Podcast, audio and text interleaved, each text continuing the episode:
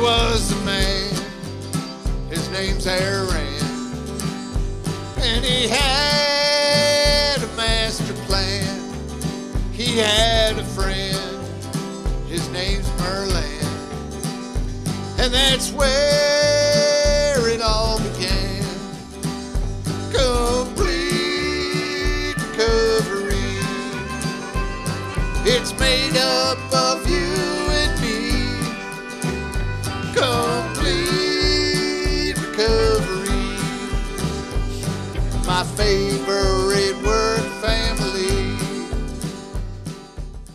Welcome to another completely sunny episode of The Complete Story. I'm Chuck Kravanik, and uh, I'm here today without my sidekick, Miles Jensen, who happens to be in Bogota, Colombia this week. But it is, but I do have the great pleasure of speaking today with Hilary Darnell, who's visiting all the way from somewhere in Missouri, or was that Misery? ah, I wasn't sure. Just that, that's a little joke there to get things started. Well, happy to be here. Thanks for having me. I'll try to fill Miles' shoes, but also that's the first time I've heard that song, and that was pretty great. yes. Uh, I do. Uh, that's actually one of my original songs. I love writing music. So, and especially anything I can do to to spread the joy about complete recovery is always a good thing. Yeah. So, Hilary, tell us a little bit about yourself and why you're in the studio today. Absolutely. Okay, so the quick history is I'm uh, from Pennsylvania, born and raised. I went to school down south at South Carolina and took an internship for the summer in Colorado. And like some folks, when they um, find a place they love, so I spent 15 years there and um, worked in two different industries, very different sports industry, and then made the shift to HR. And so spent um, spent a little more than a decade um, doing talent acquisition and talent management. And then um, we decided, like a lot of people, did one of those let's talk about life and our life choices and made some big decisions. And a year ago, we decided to move to Missouri so that my husband could take a job coaching college football there. My in laws are there. And so my father in law there was at the school where he is. And so we've been there about a year. And I had started a role that for a very small startup, 100, 100 people trying to get to 200 this year, and they were in a similar scenario where they were outsourcing all of their talent needs and they wanted to bring it in house. And so I'd started there in January and had started building a team and transitioning from using a vendor RPO strategy to in house. And I got a message from Merlin on LinkedIn and he kind of told me about this company. I had known that he left to start to go back to starting, you know, working with this company that they started. And um, he said, he gave me kind of the spiel about what's going on, where you all are at at Complete, and said, if you tell me that you're interested, this is going to move very fast. And he was not kidding. So that was a not a long time ago. About a week after that conversation, we were having the conversation about when am I going to start and when can we fly out? And that was um, about a week ago then. So uh, we're we're out here in Salt Lake visiting obviously the office, getting to meet you, and so I'm very excited to be yes. here. Well, we're we're I am personally super excited that you're here, but I think everybody who's met you so far, because it did happen, things do tend to happen here very quickly, um, and things ch- tend to change very quickly too. But what one thing I like about Merlin and Aaron is that when we look to bring somebody into the team, every they get to meet with everybody. That has been a really great experience. Yes. The interview process was so wonderful. It was fast. Um, I got to meet with so many people. And then even after the interview process, it was I was even able to meet with several other people before flying out here just to, you know, make sure that I met the team and obviously being here, being able to meet everybody in person. So it's been wonderful and everybody's been very welcoming. That's awesome. So you talked about t- and talent acquisition. Yes. Tell me, give me some of your philo- give us some of your philosophy on talent acquisition. Yes, which um, my dad still says. Now, what does that mean again? So, of course, that's the fancy way of saying recruiting. Um, but so, my philosophy on talent is is not going to be anything very crazy. It's simple, and what I mean by that is, I think the simplest philosophy is talent. The people are our most important asset. It does not matter what company you're at, right? Large, small. Our people are our most important asset. So, I love to um, go out and find good talent. I love to find people that maybe are making a a move that's a non-traditional move that they we can find kind of transferable skills so they can start in a I, I love to just find different career paths for folks um, that are not kind of your standard let's start let's call center let's say for example let's start as an agent and move vertical and that's a wonderful career path but i also love the non-traditional one. So i love to find obviously great talent um, and the, i think you can have great talent but the other part of that is making sure they're in the right job right? So you can have a rock star if they're misplaced in a job that that can be it- so you you get what i'm saying. So i love to find talent get them in the right job and then on the obviously the second part of that is making sure that people are growing and developing. So even if you are happy in your role and you want to stay there forever, um, people still have a desire to um, grow, learn, and get better. And so that's a win win for the company and the person to challenge people, um, push them out of their comfort zone so that they are developing as an employee, as a person.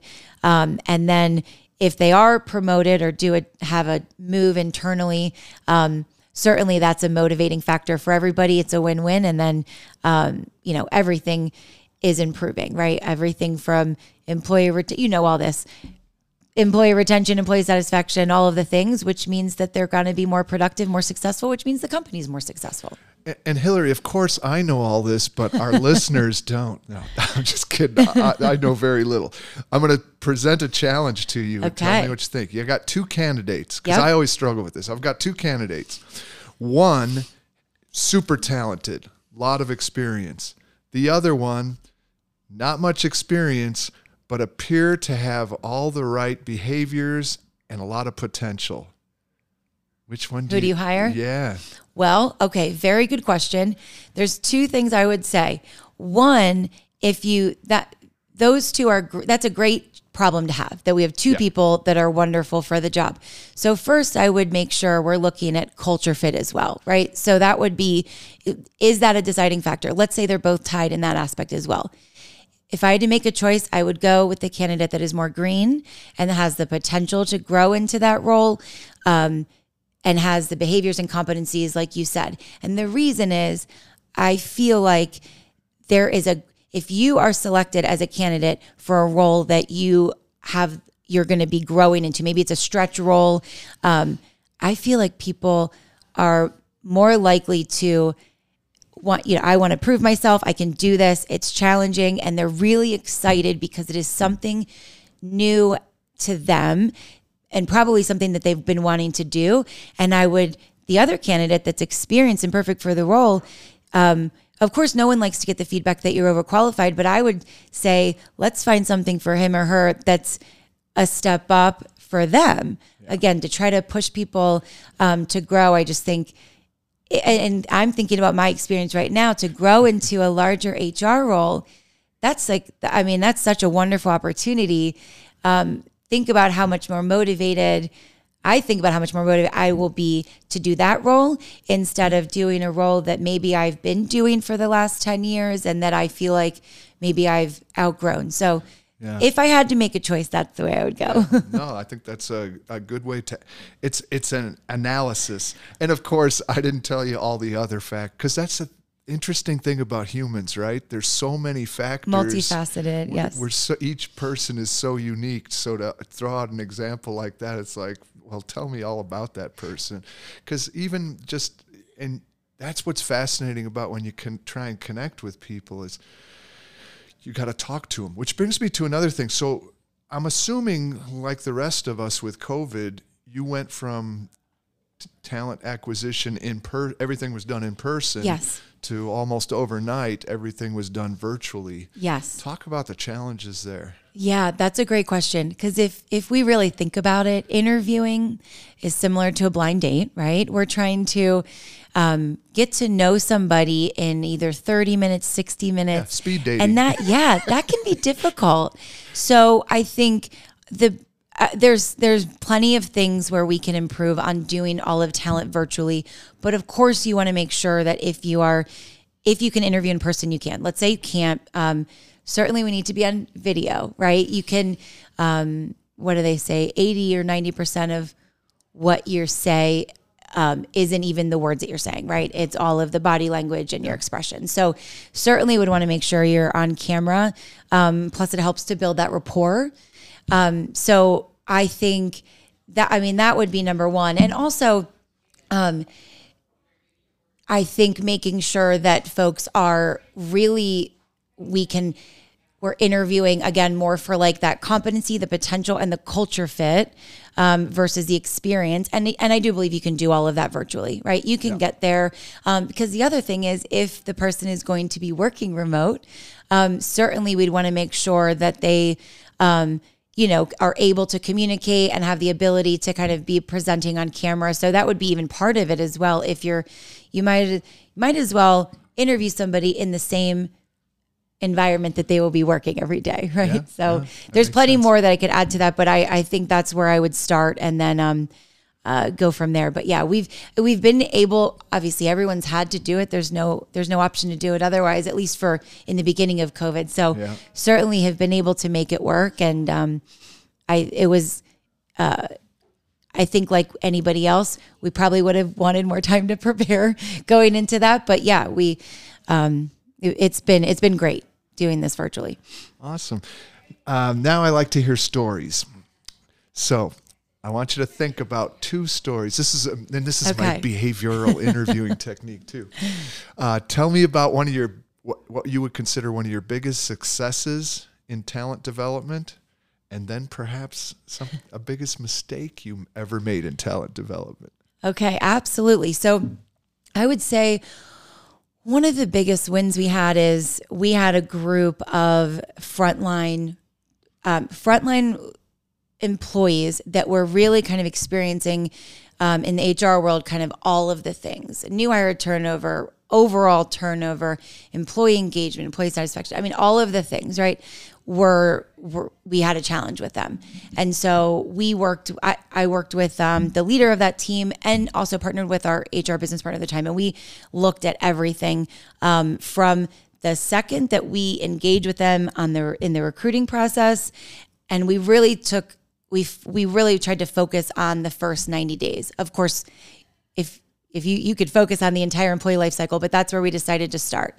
Um, and so we did an overhaul of everything. And a couple of the things that we did that I think really um, a- aligned well and and was a contributing factor to the success of this project was we just started from scratch on everything. What does success look like in this role? And this is where we really tried to move from a frontline role. We we were saying at the time we want them to have one to two years experience in the field in this role. We want X Y Z, and we just said scratch all of that. We're going to focus on the competencies, the character of the person, their potential for this role, and and truly, we don't care if they've ever wh- what their work experience is, right? I mean, we have people that are hugely successful in sales. That one of our top performing salesperson came from Waffle House as a cook, so this was a different function, but you get the idea. Very um, not focusing on their experience, um, and then. And actually, one of the things that was not well received, I'm sure you can imagine, especially in the beginning when I pitched that. And so, one of the things that we, we where we were able to kind of make that um, can influence them to to buy into this idea was I sat around with all of these frontline leaders, and of course they're tenured, they're they're wonderful, and I said, um, raise your hand if you started on the front line. Of course, they all raised their hand. Said, now raise your hand if you started with two years experience in this role. And I think one person raised their hand. So that that made made it applicable to them in a real life scenario. And then I coupled that with the data that says, hey, if you really focus on people's their their competencies and who they are, that's going to be much more um, that's going to be much more likely to contribute to future success than a resume. So that was part of it. Um, yeah, so we looked at kind of what is what does a success profile look like for these candidates. We looked at um, our our onboarding. We looked at how we are um, engaging with folks through the talent process. And one of the other things is we really started to say, okay, now you frontline leaders, supervisors, you play a huge role in this, right? As talent and recruiting, sure, the candidates are excited to hear from us, um, but the leader is the person that they will be working for of course and and that's going to be kind of their work family right? And so we really said hey just because the interview process is over there are times when you go from as a frontline leader interview once that's done you don't talk to the candidate again until they arrive on site their first day. So we changed that and said we're going to have have you start to build this relationship before day one. And of course there's tons of things that are important to onboarding um, and even again even before day one to make sure they feel like they're part of the family. So we just looked at every um, aspect from again that first initial touch point until the 90 days overhauled training made it less of a classroom environment and said we're going to say here's you're going to learn something in the classroom and then you're going to immediately go in the field and apply it. And then you're going to go back to the classroom learn something else and apply it in the field. So it broke up the um, monotony of being in the classroom for a long period extended period of time. And of course we know when you say you learn something what is it you you you know learn do teach right in that order? So Yep. it it helped with the of course the um, the comprehension of the information knowledge that they were getting so we just looked at everything um, anyway so that was huge success story because the challenge that we got from our executive team was you know we need to have um, specifically turnover decreased performance improved and then the time in which it takes for somebody to be productive they wanted that to decrease so all of the, again all of the things And you did all that. we did all that. So it was great. I mean, again, we just looked at the person versus um, we want somebody that checks these boxes because the, the person is, people are, as you said, multifaceted. And that's a resume is not going to give you what you, all of what you need, especially in a frontline role. Yeah, it's a, I. It reminded me earlier in my career. We used to at one of my previous employers.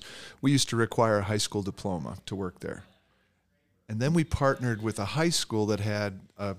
Uh, tra- it was called the Academy of Travel and Tourism, and I went to the leadership and we said, "Why do we require a high school diploma?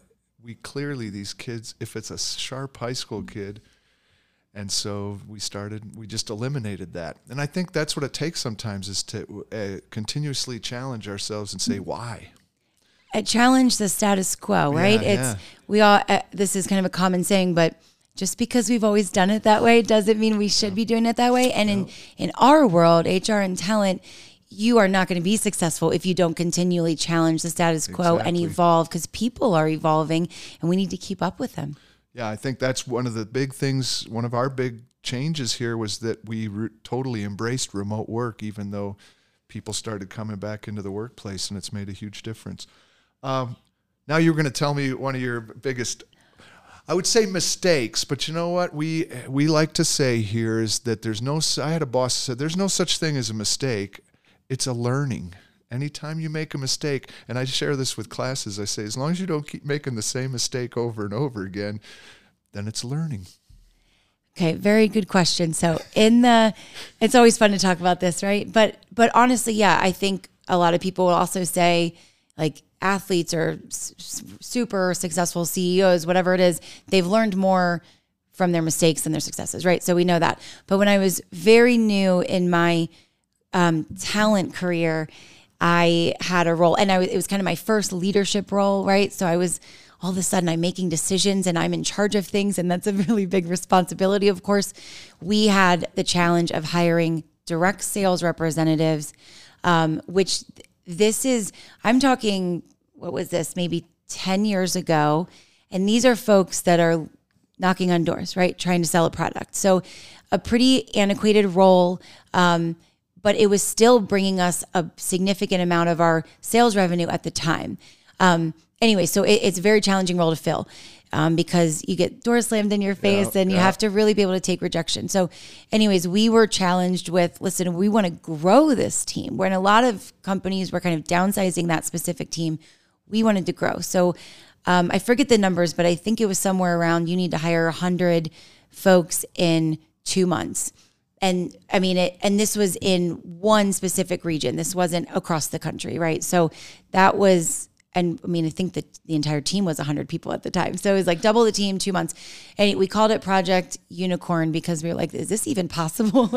so, anyways, what we decided to do um, was we had an assessment at the time, pre-employment assessment, which is pretty common, um, and it was supposed supposed to be specifically for our role, like created for this role um, at the company I was in, and again, pr- supposed to be a predictor of all of the things as far as success and you know ramp up time and all of that. Um, so we decided to take a gamble on what if we just the time commitment to do all of these interviews was i mean people would have been working seven days a week. I I mean it was going to be crazy. So let's take a gamble on what if we just say if you have scored a certain number on this assessment we're going to we're going to take a chance on you and so we did that which is i mean that is especially think about 10 years ago to think about no interview I mean, we so we did have a conversation with them beforehand, like let's talk about the job, ask me questions, that kind of thing. But as far as a formal interview, we were not doing that. Yeah. Um, and that was, anyways, huge gamble. Um, so what I would say is, I what I learned from that is we were able to to meet the numbers. Very surprisingly, our new hire turnover did not increase; it stayed flat. But the challenge was really on that culture fit. We weren't able to meet people ahead of time. They weren't able to get to know the company, feel like a part of the family. I mean, think about that's such a, uh, I mean, in talent, you want to have like a personalized approach. People want to feel like, you know, they are being treated not as a number, but as a human. And this was the definition of treating somebody like a number on a spreadsheet. So it was not a very high touch process.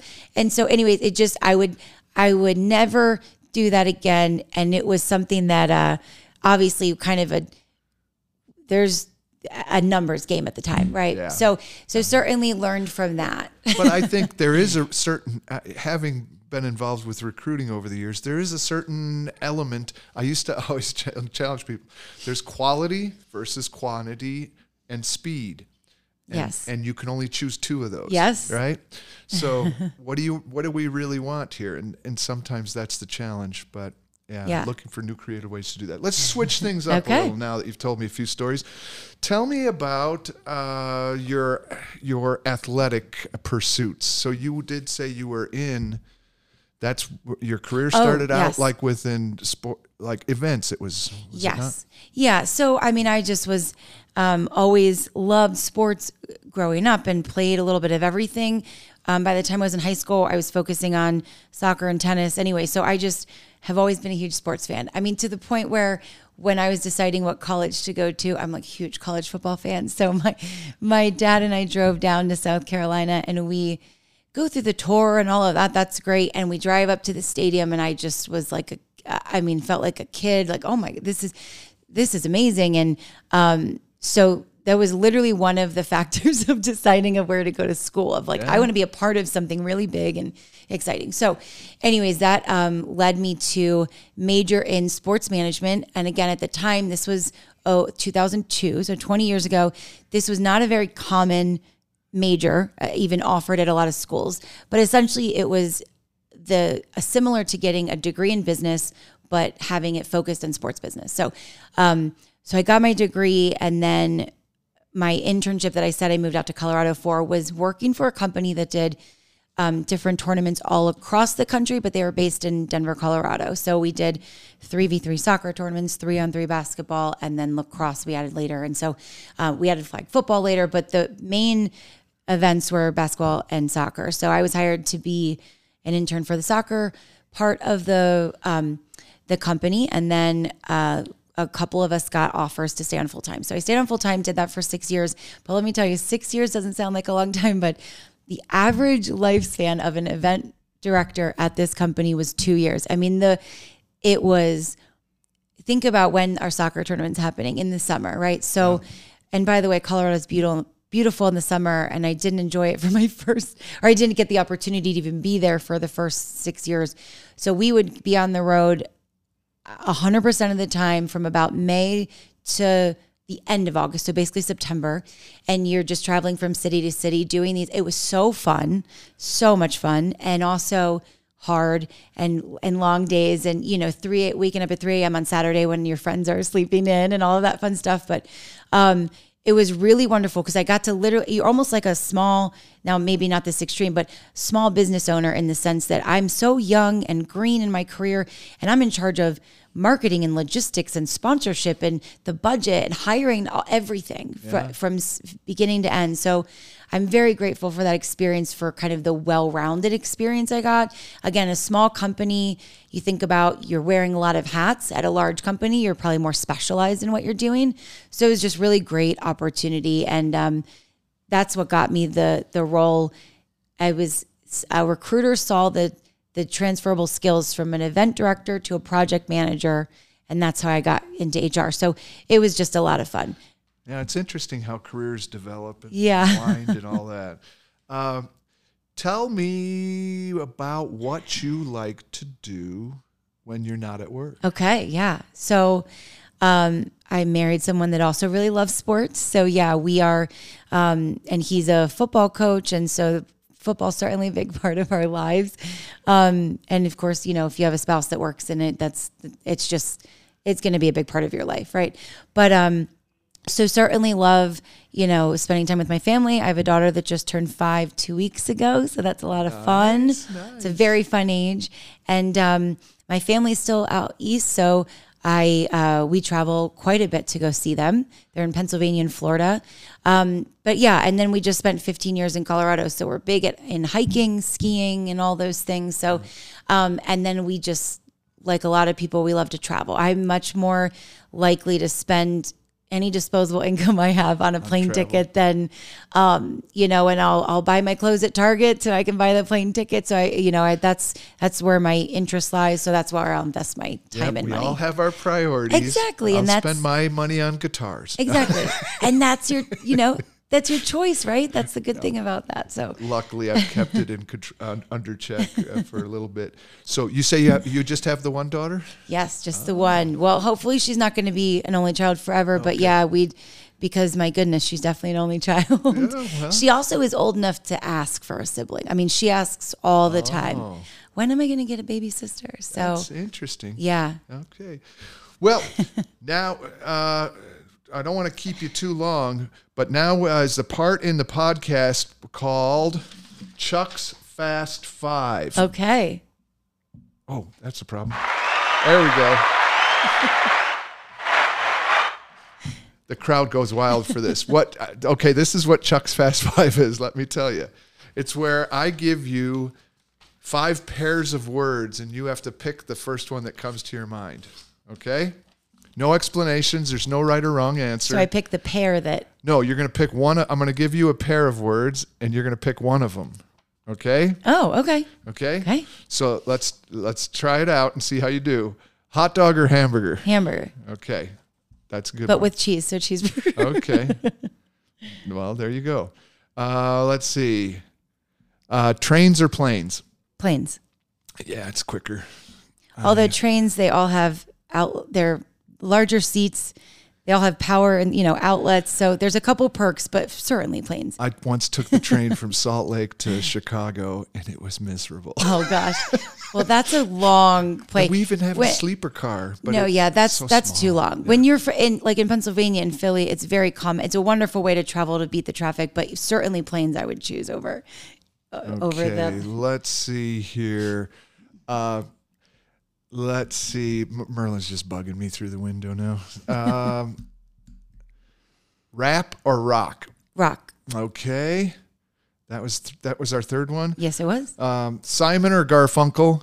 Simon. Okay, that's a good choice. And finally, uh, the beaches or the mountains? Oh gosh, this is hard. I'm going to say the mountains, but I it, they're very closely tied for me. Oh, that's a very good answer considering we're here in Salt yeah, Lake. exactly. Yeah, that's, yeah, and that's actually not common when you say when you give that option to most people, I'm going to guess they're going to say beaches. Yes, that is true. I would have, even though I live here, I would have seen. Yeah. Although water kind of scares me a little bit too. I don't know what it is about it. well, they're still, it's beaches are still wonderful to look at. Yeah, yes, they are, and sit on the sand and stuff. Yeah. Well, Hilary, it's been a real pleasure talking with you. This has been fun. W- hopefully we will do it again uh, soon. yeah. Thank you for having me. but uh, we're gonna t- we're gonna let you get back to your day. I think you got a big lunch planned and stuff. So uh, I just want to let everybody out there know that this been this has been the complete story, and we're sticking to it. Oh wait, that's not the.